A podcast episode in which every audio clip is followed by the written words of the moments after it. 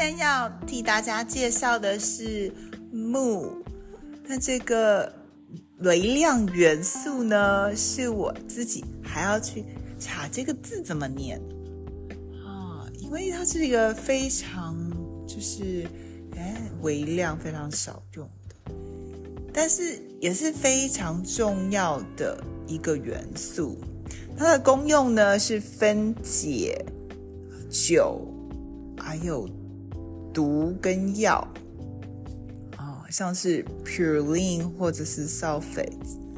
那我想说，哎，如果会啊哪里有那种痛风的征兆的话，就是有可能缺乏木，或者是呢，对于如果说对于解酒解毒非常重要的话，如果比如说常常啊一点点喝酒，或者是有这个。环境中的这些毒素，然后就会觉得，哎，没有办法去啊排解的话，可能是会是有缺木的这个情况。那食物来源主要有豆类，像是黑岩豆啦 （black peas） 或者是啊莱马莱姆。Lima beans，还有花生，或者是马铃薯皮，或者是全谷的谷类，或者是香蕉。那通常呢是很少见，如果说会有这个中毒的情形，如果有太多的情形啊，只有发生在如果说呃采矿的矿工里啊，会有太多身体。在长期啊多量的木才会有这个情况。那如果你有健康的肾脏，然后呢，普通如果我们比较高的含量啊，在环境中摄取的话，会存在骨头或者是肝脏或者是肾脏里面啊。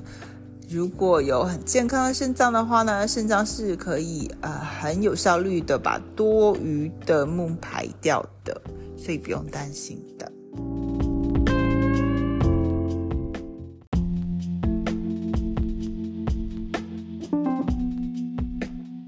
那在这边跟大家介绍一下哦，就是这个系列的食物呢，我是。其实推荐大家的是以植物性为主，所以那有些这些维他命或者是矿物质呢，它当然在肉类里面就是有含，有些是比较含比较高的。但是呢，因为我们就是平常吃肉啊，所以现代人吃肉真的是吃着。比以我们以前更多。那如果去研究那些长寿的人呢？他们其实吃很多的蔬菜，或者是啊没有加工过的食物的。所以啊，在这边跟大家解释一下。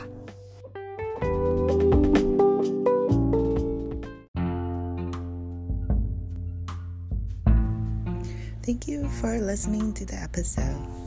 Please follow in Spotify to receive the newest automatic update for the episodes.